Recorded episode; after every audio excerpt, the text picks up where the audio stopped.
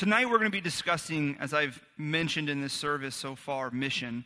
Uh, it's something that we're familiar with because we all have missions in life, right? Uh, we want to achieve a certain position in our work. Maybe we want to live in a certain type of condo or in a certain neighborhood. We want to drive a certain type of car. Uh, it, we maybe want to find uh, and enjoy a certain type of relationship, or we want a relationship that we have to improve and become healthy. Uh, maybe we want to finally wipe out our Netflix queue uh, that just keeps building from 50 to 80 to 100 things we're never going to watch, all documentaries if you're like me. We want to uh, maybe win our fantasy football league. I know that's a, that's a mission of mine. Uh, or not order salty donuts on Uber Eats every weekend because it's not good for you. That was really bad. When they put it on Uber Eats, it was like game over. Because I'm not going to go wait in the line, but if someone's going to drive it to my house, I mean, come on. We all have missions in life, and some of them are big and some of them are important. Some of them take a lot of our time and a lot of talent and a lot of treasure and a lot of investment. And some of them are simple, right? Some of them are superficial missions. But nothing is more frustrating or daunting than being presented with a mission that seems unrealistic. It seems like we have no way to engage in it.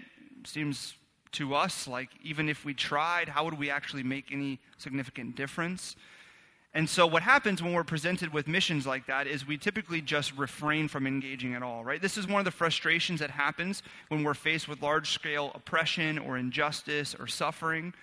You see something happen and you say, I don't even know how I could make a difference. How would I even engage in something like that? And so, it makes us feel helpless, it makes us feel frustrated, and so we never actually take a step towards engaging and we remain sidelined from it because it seems unrealistic for us. I think one of the most important things organizations or causes or companies can do is they can explain to you how you as an individual can engage in this mission that may seem unrealistic and how you can actually make a difference. A few examples. So, some of you, after Hurricane Matthew came and hit Haiti, you're probably wondering, how in the world can I make a difference? I've read these articles. I know there's some organizations that I probably shouldn't trust with my money. So, how do I really help and love and care for people and make a difference? And so, we presented you with an opportunity through Mission of Hope. And uh, our team went to Haiti two weeks ago, and we were able to see the money that many of you had donated going to putting water bottles on barges and, and all these food and manna packs and medical supplies being shipped to these people. And so, when you know, okay, I can give and it's actually going to make a difference, here's what it's actually going to do, you'll engage in it. You remember years ago when the whole uh, Joseph Kony phenomenon, Invisible Children, went on, right? They made it very clear if you buy a bracelet, you're going to help support this. If you take stickers and put them all over the city, you can actually enact policy change. And they did. We can talk about what you, you, know, you have many different thoughts on the organization, but the, the issue is that they took a whole bunch of people all over the country they engaged them in small ways and they actually made a difference. And so people all over the place engaged in this mission, in this cause.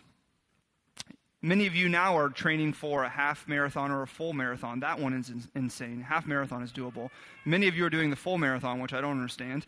Uh, but you're doing it, why? Because coming up in, in January or February is the, the Miami half and full marathon. And you know that if you're going to run with Team World Vision, you can actually make a difference in bringing clean water to Africa. And so some of you are running and you've never done this before.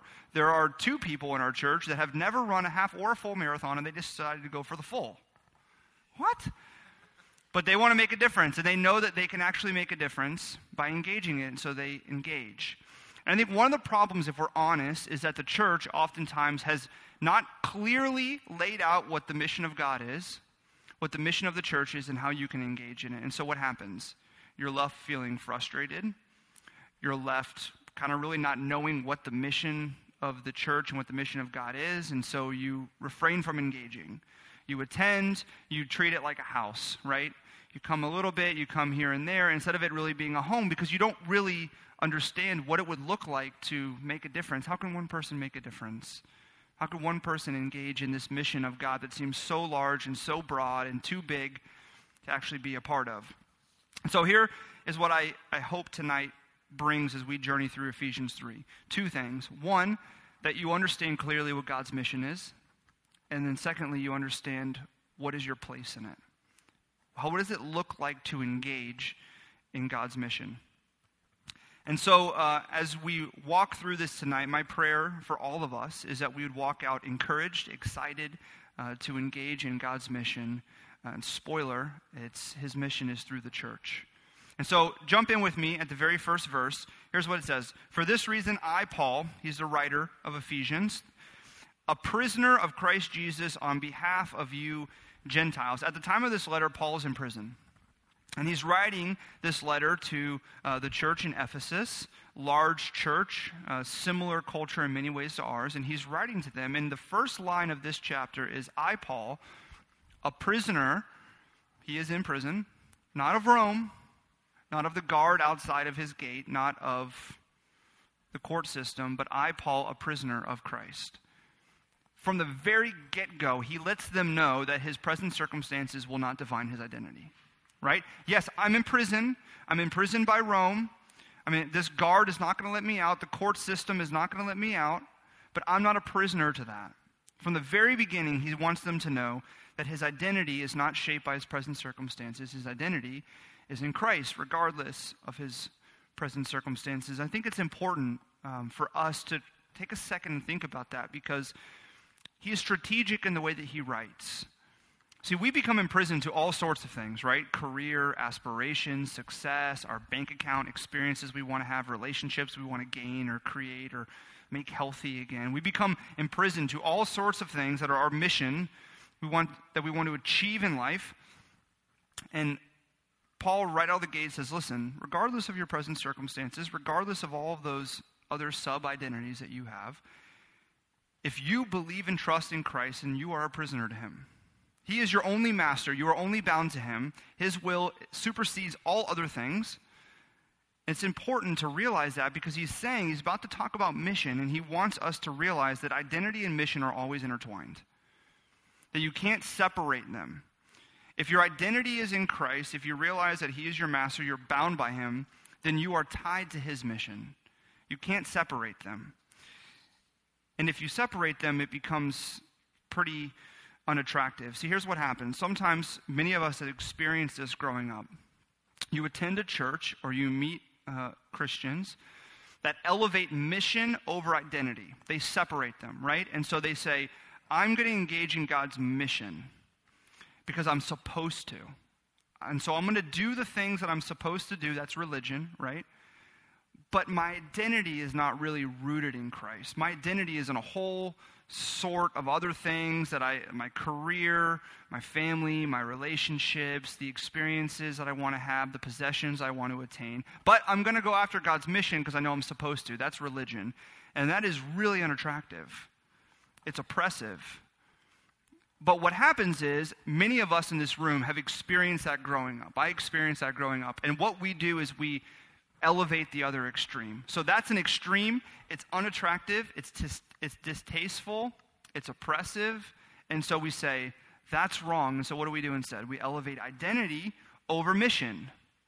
So we, we seek to find our identity in our relationship with God, but we separate it from God's mission. So here's what we think it's only really about my relationship with God. I don't need the church. I don't need a community of faith. I'll engage in different aspects of the church and Christianity when I want to because it's about my faith, my relationship with God, and that's all that matters. It's we've just swung the pendulum, right? We've elevated identity over mission, and that's just as unattractive. And that's just as imbalanced as elevating mission over identity and really just following after religion. And so, Paul, here in the very beginning, is wanting to be very clear. He wants us to understand that God's mission and your identity in Christ are intertwined. That you don't elevate one over the other. That you come to the place to where you say, My identity is in Christ, which means, therefore, I'm to be engaged in his mission. They work hand in hand. Your relationship with God and what God is doing in the world. We talked about this last week where we are looking at Ephesians 2, talking about uh, identity, and God compares the people of God to a household. He says that you are a household of God, the dwelling place of God, a holy temple. And the imagery that he creates is one of not a platform with separate bricks all over the place, right? That would be elevating identity over mission. And it's not ones where people are just trying to build the house themselves, devoid of any identity or understanding or following after God's will. That's religion. He says that you are a household that's being built by who? By God together. You are connected. The mortar, the bricks are all stacked against, uh, against each other to create a strong wall. Jesus Christ is your cornerstone, right? He's your identity, and you build the mission of God together. He starts out like that, and why? The reason is, is because God's mission, as we're going to see unfolded, is that people would come to see that He welcomes all people in. He's creating a home. He wants you to understand and to see that those that are far off and those that are near, as he said last week in Ephesians 2, would come to find the peace of Christ. And they find it not by one extreme mission or identity elevated over the other, but by them being intertwined. When they see individuals that have rooted their identity in Christ, but they also see individuals that are linked together on God's mission through the church. And that's what he's going to flesh out here. Look what he says in verse 2. He says, Assuming that you have heard of, of the stewardship of God's grace that was given to me for you, how the mystery was made known to me by revelation, as I've written briefly. Paul is saying that his identity, which is rooted in Christ, the grace that he's received, has responsibility that comes with it. That grace actually carries responsibility. You can't just only care about your identity in Christ and not care about his mission coming to the place where you've received and you believe in God's grace given to you through Christ carries responsibility. He says that he is to steward, he's to have good stewardship of God's grace. And the word steward means to manage or to care for something that's been entrusted to you. So if you're a financial advisor, you are to steward other people's resources well. If you're a medical professional, you're to steward other people's health well. If you're a teacher, you're to steward the education of your students well. If you're a government official, you're to steward your power and the, the beliefs and hopes of the people well. And the same thing here, he says that take those sub identities out of it. If your identity, your supreme identity, is that you are rooted in Christ, that you've received God's grace, you're to steward that. You're to care for and manage that which, that which has been entrusted to you because it's been given. God has given you grace, it's undeserved favor, and you're to steward it. So, what does that mean? What if your identity is in Christ? What does that mean? He says that you're to take this mystery that you've come to find and come to believe in, and you're to follow after, you're to share it with others. Look at verse 5. He says this The mystery which was not made known to the sons of men of other generations, as it has now been revealed to you his holy apostles and prophets by the Spirit. What's the mystery? He's saying, You believe, if you're here and you believe in faith in Christ, if you, if you claim to have your identity rooted in Christ, you've received His grace, you know that God has welcomed you in, that He loves you, that He's forgiven you, that your identity, then you have come to find a mystery that many people don't know and don't believe, and many people previous to you didn't understand. So, what's the mystery? verse 6, he tells you, The mystery is that the Gentiles are fellow heirs, members of the same body, and partakers of the promise in Christ Jesus through the gospel. So, what does that mean? So, the Gentiles and the Jews, right, were separate. The Jewish people believed that they were the people of God, only them. And Gentiles were outcasts. They were outside. They were non Jewish. They were pagan. They were polytheistic. So you have all these different people that come from all different places in life with all different baggage and different belief systems. And what is the mystery? The mystery is that God welcomes all of them in. Those that were far off, as it says in Ephesians 2, the, the Gentiles that thought, I mean, I'm way too far away from God. And those that thought they were really close to God the Jewish people. God welcomes all of them in. He says that you are welcome into the family of God, regardless of your past, regardless of your mistakes, regardless of the doubts you have, you are welcomed by Christ. Regardless of whether you're male or you're female, regardless of whether or not you are successful or whether or not you are not successful in the eyes of the world, you are welcomed by Christ. Regardless of your political affiliation, that's relevant, right? You are welcomed by Christ regardless of whether or not you think that you deserve God's grace or whether or not you think that God could never love you, you are welcome. See, here's what grace does. When you come to God, and you, if you come to God and you say, you know what, I'm a pretty good person. So you come to, to encounter God's grace. What does God's grace do? It comes and it tells you, you are welcome, but you don't deserve this. But it's given to you anyway. And so you come to find God's grace and you come to find humility. If you come to God and you say, I, I'm, I'm too dirty, I've made too many mistakes, I'm too far gone, there's no way God or anyone else could ever love me. What does grace do? What is God's mission? That you would come to say, come to realize, no, Christ says that you're welcome. And that when you come to find God's grace, you come to find that your sin is no greater than anyone else's, and Christ has paid for it on the cross for you. And you find dignity, and you find love, and you find forgiveness. And so Paul is saying that if your identity is rooted in Christ, then you have a mystery. You understand, you have insight into a mystery that no one else, not no one, but many people don't know in your world, in your condo, in your work, your friends, your family. They don't understand. And you have a job to steward it well. You're to manage and care for that mystery that you've come to believe and to trust in, that Christ welcomes all people, regardless of what you've done or where you've been. That forgiveness and mercy and peace and hope, none of those things are restricted because of your baggage or because of who you are. That you're welcome. That is the mystery of the gospel, that every single person is welcome. But not only that, but that everyone's equal. Notice what he says there. He says that Gentiles receive the same grace. That all people, regardless of whether or not you think you're pretty good or whether or not you think you are way too dirty for God or anywhere in between, you receive the same benefits, the same blessing, the same grace, the same forgiveness, and you're called to be together a part of the same body. That's the mystery of the gospel, is that God welcomes all people and distinguishes his grace and his blessings and his mercy and his forgiveness and his hope on all people, regardless of what they've done. That's the mystery. And it's a beautiful mystery. And so the question is why does this matter? Why is Paul saying this? Why is he starting out with this? Why is it important to understand that everyone is welcome? And why is it important to realize that we're all part of the same body? We've all been given the same grace, the same blessings, the same mercy, the same hope. The reason is is because it should inform your identity and your mission. It's what he's tying together here.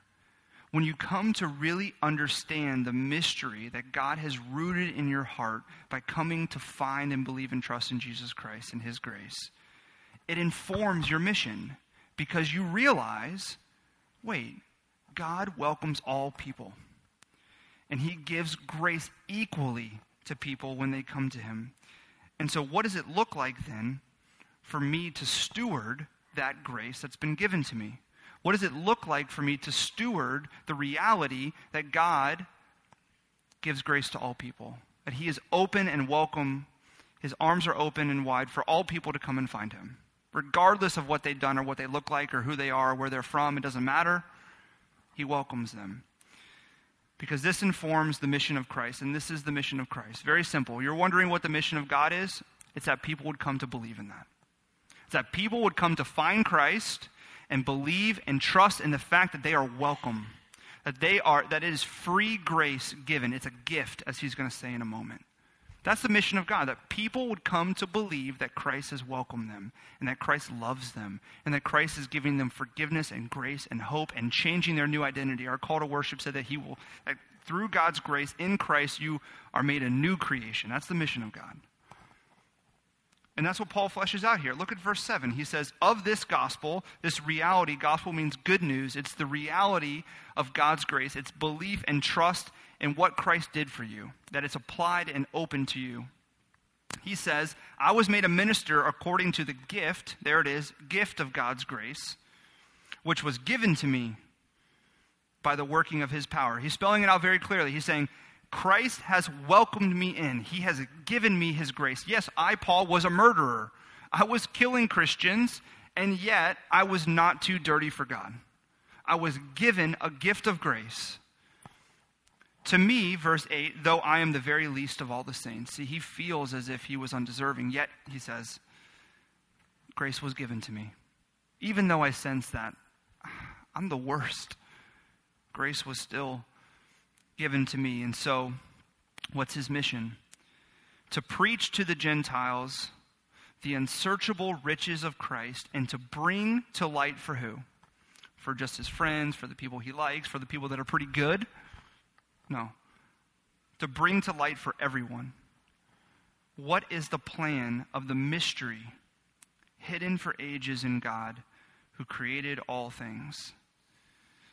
See, Paul has come to encounter that Christ distinguishes and gives grace out to all people, regardless of who they are or what they've done. When they come to him, they find a Savior that has arms open that gives grace equally, that is not elevating one person over the other because they're a little bit better. No, he gives grace to all people. The God who created all things cares about the individual. And so his mission is what? It's to share that with other people. He has come to believe in a mystery. His identity is now rooted in the reality that God has given him grace. Even though he feels like he doesn't deserve it, he has come to believe and trust in the grace that God has given him in Christ. And his mission is to share with other people that mystery, he says. The unsearchable riches of Christ, how vast God's love and his grace is. And that's your mission too. See, you're going to think this. Maybe you're thinking to yourself, okay, Carter, I get it. Paul's mission, he was an apostle. I mean, he was a pastor. That was his job. His job was to go around and share with people the gospel, the good news that God loves them and God cares for them and he's given grace and everyone's welcome. All the things you've said, I get it. But what about me? I'm not a pastor. I'm not a preacher. I, I, maybe I'm fairly new to Christianity. I get nervous to talk about my faith. I don't like to pray out loud. And you're expecting me to do that. So, how do I engage in God's mission?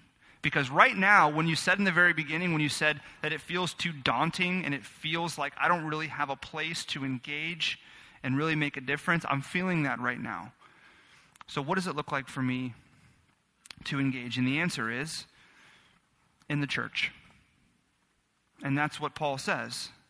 That God's mission has always and will always go forward through the church. It's how God's mission is carried forward. Look at verse 10. That's what he says. So that how? Through the church, the manifold wisdom of God might now be made known to the rulers and authorities in the heavenly places.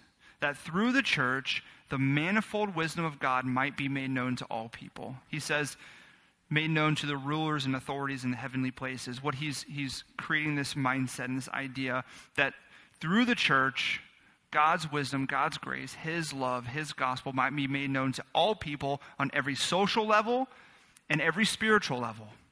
Regardless of whether or not they think they're close to God or far away from God, that through the church, God's mission is advanced.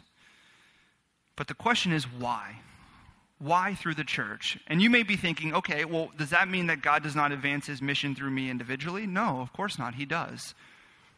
If your identity is rooted in Christ, as I said, God's mission is intertwined with that, which means your purpose in life should look different because you've been changed by Christ, because you've encountered the mystery of his grace. And so that means that you should look at your work differently, for instance. You should realize that your job is not simply about making money and about achieving the mission of a position that you want, but it's bigger than that. It's the fact that God has put you there with people around you to share that mystery with, to let them know that what you believe and that you attend church and take small steps. You don't have to be trained, you don't have to be theologically, you know, have this deep understanding of every different aspect of the Bible. You don't have to have any of that. You just have to be honest and be real. And it should change the way that you live in your work. It should change the way that you live in your condo, in your neighborhood. It should change the way that you look at your friends, not simply as people that help keep you from loneliness or that give you personal pleasure, but as people you truly love. And if you truly love them, then you'd share with them the mystery of God's grace that He welcomes them. Should make you treat your Uber driver different and the barista that you see every single day at Passion. See, God's mission is advanced through you individually, but that's never devoid of the church. It never has been, and it never will be. And it wasn't devoid of the church in Paul's case either. So, again, why through the church? He says something really important here. He says that through the church, the manifold wisdom of God is revealed to people to make known the mystery of God. And the word manifold means many features or forms. It, the imagery in classical Greek is one of a cloth or flowers that have many colors on them. And so the idea is that he wants you to imagine a beautiful, intricate pattern. So the beautiful, intricate, many featured form, wisdom of God, is made known through the church. When I uh, was growing up, I loved to draw. I used to sketch. That's how I got through classes. So I had my, I had my notebook. That was my sketch notebook. And you're going to think this is totally weird. But I would sketch zoos. Yes, zoos. Because I wanted to own a zoo my whole life. And so in class, I would sketch exhibits. You know, the giraffe exhibit, the otter exhibit, the hippo exhibit, all these different exhibits. And I knew that if there was a zookeeper or a zoo owner that ever wanted a zoo, I could just hand him my notebook and he's good to go. He doesn't need an architect, he's got me. I'd give him the book, we'd be good to go. So I would sketch zoos, and I loved art class. Art class was one of my favorite classes because I love learning different techniques of how to paint. How you can layer different colors and different techniques on each other to create ultimately something beautiful. But over time, eventually, you know, my passion for sketching and painting subsided as other passions uh, increased.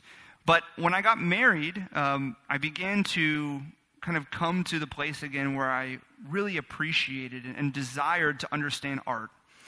And Jessica lived in Rome for a period of time, and so she took art history. And, uh, you know, that city is a city of art. You can't walk anywhere without seeing art, it's unbelievable. And so she had this working knowledge of art, but I didn't. And so I had to learn it, I had to process it. And so when we travel, we try to visit galleries. I'm one of those guys that likes to read about the paintings, you know, and I'll listen to a podcast on the painting. I'll download it before. Yeah, I'm one of those people. But one of the more uh, memorable moments in my life was we went to Arles, France, in southern France. And in Arles, France is a famous town because Van Gogh lived there for a period of time. And many of his famous paintings were painted there. And one of the paintings that uh, he painted is the Cafe Terrace at night. And see if you've seen it before. Some of you guys seen that before? Yes? Okay, awesome. So this is a famous painting by Van Gogh. And so we got to go to this courtyard here. We got to drink some wine and, and have a good dinner and sit there and imagine Van Gogh painting this. It was incredible. When you look at this painting, right, you may think, that's a good painting. It's okay. Or you may think, I don't really know much about art, but I know Van Gogh's a big deal, so that's amazing, right? I mean, you, you, may not know why, but it's Van Gogh, so it's amazing automatically, right? So I want to ask you a question. Why is this painting beautiful? I'm actually asking. So if, if no one talks, it'll be awkward. Balance, good. What else? You don't have to know much about art. Nostalgic? It's awesome. Yeah, there's a lot of different elements, right, that kind of bring you into this painting. But it's easy, if you don't know much about art, to just move past it. Art is meant to be appreciated, it's meant to be investigated. You're supposed to contemplate and really understand what the intentions of the artist are. But you can walk through a gallery, right, of great art and you can just say, oh, there's a Van Gogh piece. Nice, scanned it, saw it, done. Cool. If anyone asks me if I've seen Starry Night, seen it, there we go, keep going, right? You can do that, but it's not the intention. The intention of art is to really understand it, to think about it, to investigate it. So, uh, this piece of art uh, by Van Gogh is, there's many different theories about it. But the main theory that gets wide support is that Van Gogh here is recreating the Last Supper. You can see now maybe what you didn't see before. You see the Christ figure, right, in white standing there. There's 12 people sitting around him. And it's hard to see on here, but hidden all over the painting, there are crosses all over the painting. One is actually right behind the Christ figure in the window. It's hard to see with this uh, projector. But this is what many people believe he's recreating with this painting. It's not just simply a painting of uh, a terrace at night in a cafe, it's much deeper. He uh, loved Rembrandt, and he was said that he desired to revive Rembrandt's uh, hidden Christian symbolism in art. He was raised, Van Gogh, his father was a Protestant minister, and he wrote after uh, he painted this to his brother, and he said, I think the world is in tremendous need of religion, and this is why I painted Cafe Terrace at night. See, you may be looking at this now and see it as much more beautiful than you did originally because you know the intention. Maybe right now you're scanning for crosses all over, like, okay, well, I'm trying to find every little cross that he's hidden, right? But see, that is the intention of artists. They are creating something by many different features and forms, colorful, beautiful, intricate patterns that are coming together to convey one image, to convey one identity what Van Gogh's doing here. And when you really understand an art piece, when you really look at it and contemplate it and investigate it, its beauty is revealed. You can walk by it really quickly and it doesn't make much of a difference. But if you really take a moment to see all the different layers and patterns and the intention, it becomes really beautiful. And it's the same in the church. This is why God's mission is advanced through the church. Because we're a painting, right? We are many different features and forms and colors. We are very diverse, but the intention is that we would come together to create one uniform picture, one uniform identity. And it's very easy, right, to encounter brushstrokes, right? Where in your faith, you, you may have just pick up a Bible, and you can pick up a Bible and you can read something, and you can say, oh, that's nice. That's good. I may implement some of that to my life.